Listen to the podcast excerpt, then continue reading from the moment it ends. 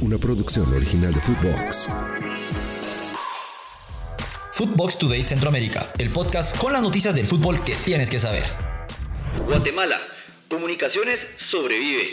El único conjunto guatemalteco que logró avanzar a los cuartos de final de la Copa Centroamericana de la CONCACAF fue Comunicaciones, a diferencia de Xelajú Mario Camposeco, el actual campeón de Guatemala, que no tuvo un desempeño favorable y quedó eliminado en la fase de grupos con solamente tres puntos obtenidos. C A I de Panamá, Olimpia de Honduras y Real Estelí de Nicaragua superaron al campeón guatemalteco en el certamen.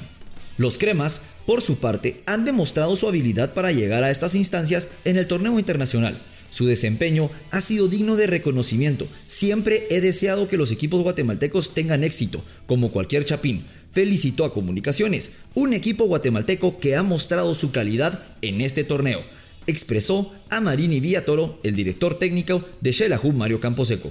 Actualmente, estos son los ocho equipos clasificados a la siguiente fase del torneo. Grupo A, Saprissa y Cartaginés. Grupo B, Club Atlético Independiente de Panamá y Real Estelí. Grupo C, Comunicaciones y Herediano.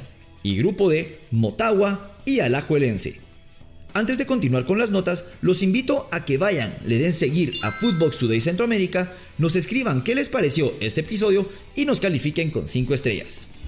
El Salvador, más de diez legionarios se preparan para enfrentar a Guatemala.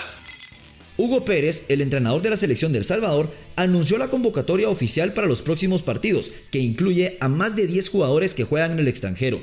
La lista de convocados para los compromisos restantes del veinte veintitrés fue revelada de manera oficial en las próximas jornadas de la Liga de Naciones de CONCACAF, donde se disputan las plazas para la Copa América de Estados Unidos en el veinte veinticuatro. El Salvador se enfrentará a Guatemala y a Trinidad y Tobago el siete y diez de septiembre respectivamente. El profesor Hugo Pérez seleccionó un total de veintitrés jugadores y llamó la atención la presencia de numerosos jugadores que juegan en las ligas extranjeras, ya que de los veintitrés convocados, catorce son legionarios, quienes se unirán a los entrenamientos de la selecta la próxima semana.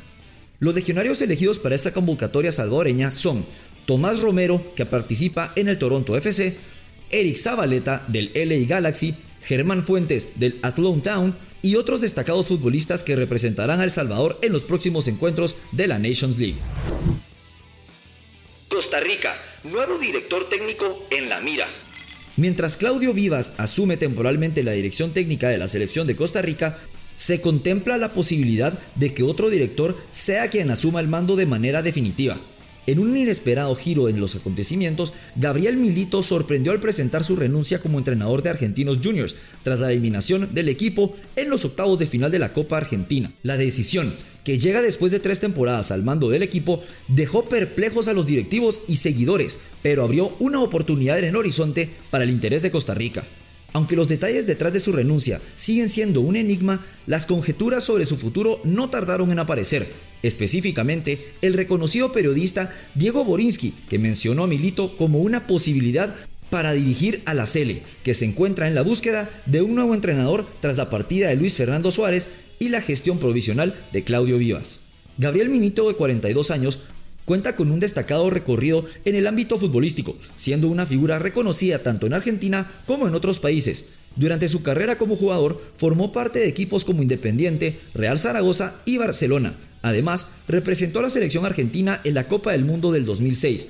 Tras su retiro en el dos mil doce, Milito incursionó en la dirección técnica, dirigiendo a clubes como Estudiantes de La Plata, Independiente y Argentinos Juniors en su país. También a O'Higgins en Chile. Antes de continuar con nuestras notas, los invito a que escuchen nuestros otros podcasts de Nación futvox Centroamérica, futvox Guatemala todos los lunes o Archivo Chapín todos los jueves en todas nuestras plataformas. La Champions League está lista.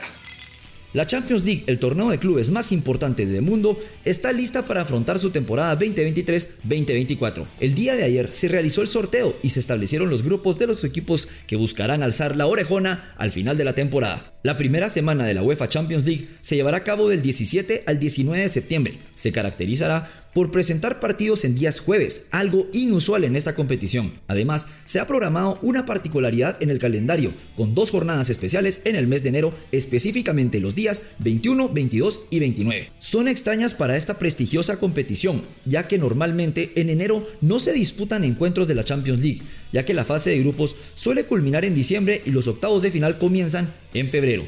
Dentro del sorteo, los grupos más destacables son el Grupo A, que se encuentra con el Bayern de Múnich, el Manchester United, el Copenhague y el Galatasaray. El Grupo C, Napoli, Real Madrid, Sporting Braga y el Unión Berlín. El Grupo F, Paris Saint-Germain, Borussia Dortmund, A C Milan y Newcastle, muy conocido como el Grupo de la Muerte. Y el Grupo H, Barcelona, Porto, Shakhtar Donetsk y el Antwerp, la sorpresa o la que podría ser la cenicienta de esta temporada. Hasta aquí llegamos con la información por hoy. Soy Andy Cruz Batres, volvemos mañana con más aquí en futvox Today Centroamérica. futvox Today Centroamérica. Una producción original de futvox.